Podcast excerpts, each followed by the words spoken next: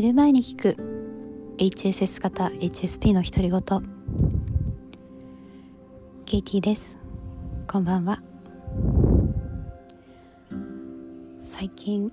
疲れ具合が半端なくてなるべく早めに収録をしようと思って、えー、娘がお風呂に入ってる間に、えー、これを収録しています。ただ最近あの娘も大きくなってきたのでお風呂であまり遊ばなくなってあっという間に寝てくるので もしかしたら中断されてしまうかもしれないんですけど昨日あ感情を感じきるトレーニングをしてるという話をしたんですが今日それに関してあの昨日私が話してたことと同じことをが書いてある本に出会いました。で本のタイトルが「不安が希望に変わるゼロリセットマジック」という本のという本でケンジさんという方が書かれている本なんですけど、えっと、まだ読み始めたばかりで、えー、全然読み終わっていないんですけど、まあ、昨日あのエネルギーチャージをする前にそもそもものすごくマイナスなところにいるんだっていう自覚を私自身がしてマイナスからゼロにあのニュートラルな状態に戻していくっていうことをお話ししたと思うんですけどそのケンジさんの本にあの何々しなければならないとかっていう呪縛がある時はあの頑張ってもうまくいかないとか、うん、ひたすら頑張ってるっていう状態にある義務感とか努力の状態を強く感じてる日常があるのであればそれはあのエネルギーが低い状態にあるのでまずはゼロポイントという本来のあのあなたのエネルギーの位置に持っていくことで、えー、子供の頃のような元気な状態でネガティブでもポジティブでもなくて思い切り思い込みがないパワフルな状態に戻すことで今度は物事がうまく回っていく努力しなくても心地よくやりたいことができる状況に、えー、流れていくっていうことが書いてあったんですね。であの、まあ、タッツンが言ってることと同じで、えー、やっぱり感情を感じる必要があるっていうことが書かれてるんですけどなんかあのこの本を読んでて、まあ、言ってるのはあのタッツンが言ってることと同じですしあと私が感じて思っていたことと同じなんですけどなんか HSS 型 HSP の複雑さから見るといろんな角度からいろんな情報で同じことを言ってもらうのってすごく大事だなって思って一つのソースじゃなくていろんな本も読んだりいろんな体験から自分の中に落とし込んでいくっていう作業が必要なんだなということを思いました私も今本同時並行で4冊ぐらい読んでるんですけどそれぞれつながるようなところがあっていろいろ面白いですよね。でタッツンのあのタッツンっていうのは私のメンターなんですけどのセッションを10日前に受けてでそこから私は今感じられるトレーニングをやってるんですけどその10日の中でも感じられてきた良いことっていうのがあって、まあ、その前からあの自分でやってきたこともあるんですけどそれについて、えー、いくつかあげたいなと思います。で、えーと、今日友達と一緒にあのジム、まあ、ジム格闘技ジムなんですけどスペースを自由時間に使ってよくてあのセルフトレーニングのためにそれで、えー、友達と一緒にヨガをやったんですけど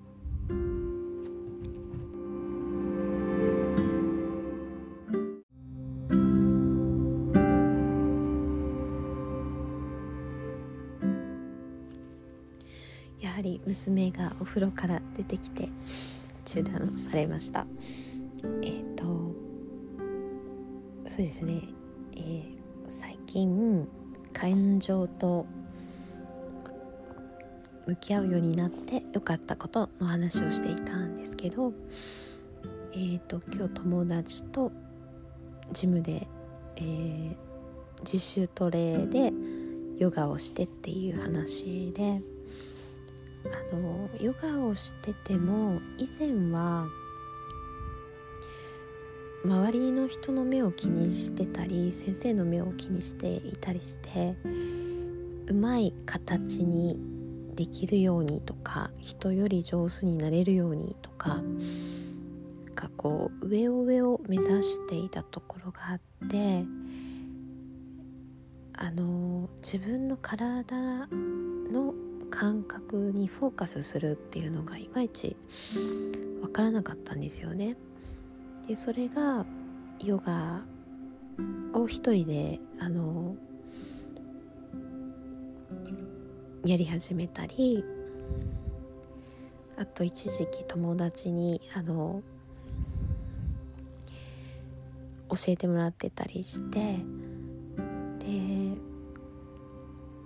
だんだん自分の感覚の方にフォーカスできるようになってきてこのポーズだったらここが気持ちいいんだなとかあのこのポーズだとここまでしか体が曲がらないけどここが自分の心地いいポイントなんだなみたいのが分かってきてでそしたらあのヨガがとても楽しくなってきたんですよね。で瞑想もそれと似たような感じで前は5分やるのが精一杯だったんですけど最近はだんだん少しずつ時間を延ばしてできるようになってきてそれはやっぱり自分の中で実感として自分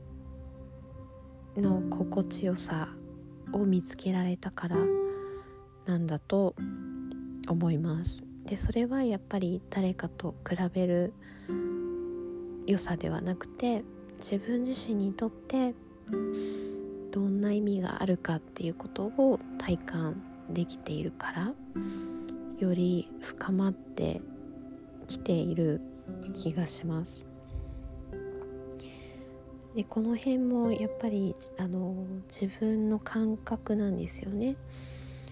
体の感覚から心の感覚を感じ取るっていうセンサーが、うん、あの感じられるようになってきたであともう一つ今日その友人と話していて思ったのが、まあ、その友人はとてもよく気が付く人なんですけど割と切り替えがものすごく早くてあの、まあ、人は人自分は自分だからってこう結構バシッと 言える人なんですね。でとても仲がいいんですけど私はそういうところに対して憧れもあったんですけどあのちょっと寂しさもあって多分彼女はそういう人だから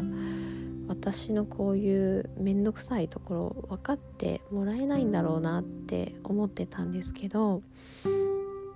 最近のそのいいことの一つとして最近多分私の何かが変わってきたからだと思うんですけど、ま、彼女みたいなあのそういうちょっと寂しさを感じているところがあった人ともちゃんと話ができるようになったんですよね。で今日はあの、まあ、昨日ポッドキャストで話したような話をお昼を食べながら彼女としてたんですけどちゃんと分かってくれるんですよね。あの彼女も私と比べたら多分割り切るのが上手なんですけどでもやっぱり同じようなプロセスを得ていてでちょっと彼女が挙げてくれた例が分かりやすかったので使わせてもらうとあの、まあ、私がこう自分を責める癖があるみたいな話をしてた時にあの彼女も例えばあまりにも疲れ果てて仕事から帰ってきて床でそのまま寝ちゃった時にあの別に何とも思わないって「あ床で寝ちゃったね」って終わるっていう話をしててで私がその時にあ私だったら多分その時に過去のトラウマみたいなものが出てきてあの例えば母になんかそんなだらしないことしてって文句言われちゃうとかなんか責め立てられるような感覚が襲ってきて自分で自分にダメ出ししてあなんでこんなとこで寝ちゃったんだろうみたいな後悔が襲ってくるみたいな話をしたらあ実は彼女もあの、まあ、家族にそういうふうに言われたことがあってえあの一人暮らしを始めたばかりの頃はそういうことがあったらしいんですね。あまたなんか家族に言われちゃうみたいな思ったんだけどでもあ違う違う私は今一人暮らしをしててもうそういうことを言ってくる人はいないし大丈夫なんだっていうのを最初の頃は言ってたって言ってたんですよね。であそっかと思って分かってもらえないって思ってたけどまああのその問題の深さとかその乗り越える期間の違いとか、まあ、人それぞれ違うのかもしれないけどやっぱり同じような困難を彼女もしていてでちゃんと乗り越えてきたんだなっていうのが分かってなんかこうそういう私の面倒くさい内側の面倒くさい話はしたらいけないのかなって思ってあえてちょっとそういうとこ避けてたところがあったんですけどやっぱりちゃんと分かってくれるんだって思ってまあ何かをやっぱり感じてたからっていうのもありますしあとそもそも仲良くなったもう3年くらい仲良くして回ってるんですけど仲良くなったからには何かそういう縁みたいなものがあってどこか共鳴してたんだなっていうことが分かってすごくほっとしたし嬉しくてでそういうことが最近増えてきたんですよね。なんかこの人にはここまでしか言っちゃいけないってこう自分で勝手に切ってたものがあそうでもなかったっていうことが増えていてでそれはやっぱり自分の中であの何かが変わったっていうのとあと万が一そこであちょっと違うってあのこれ以上この話をしたらお互いに居心地悪くなるなって思ったらこう自分の中でもあここまでにしようってこうあっさりと引き下がれるようなあのなんていうかちょっとさっぱりしてきた ような感じがあります。はい、うん、なんかやっぱりその自分の感情を感じきるっていうのはものすごくあの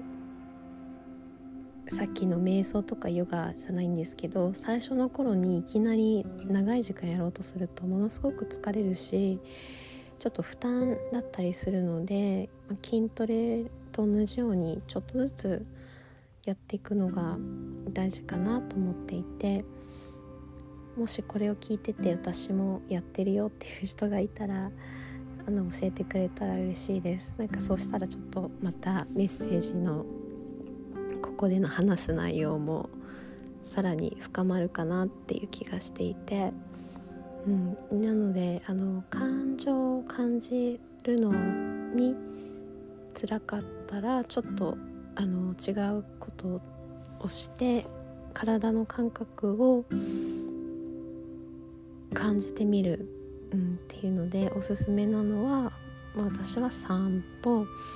瞑想ヨガあと今日やってたのは片付けですね。今日は引き出しの中の片付けしてたんですけどなんとなくこう整理されるような気がして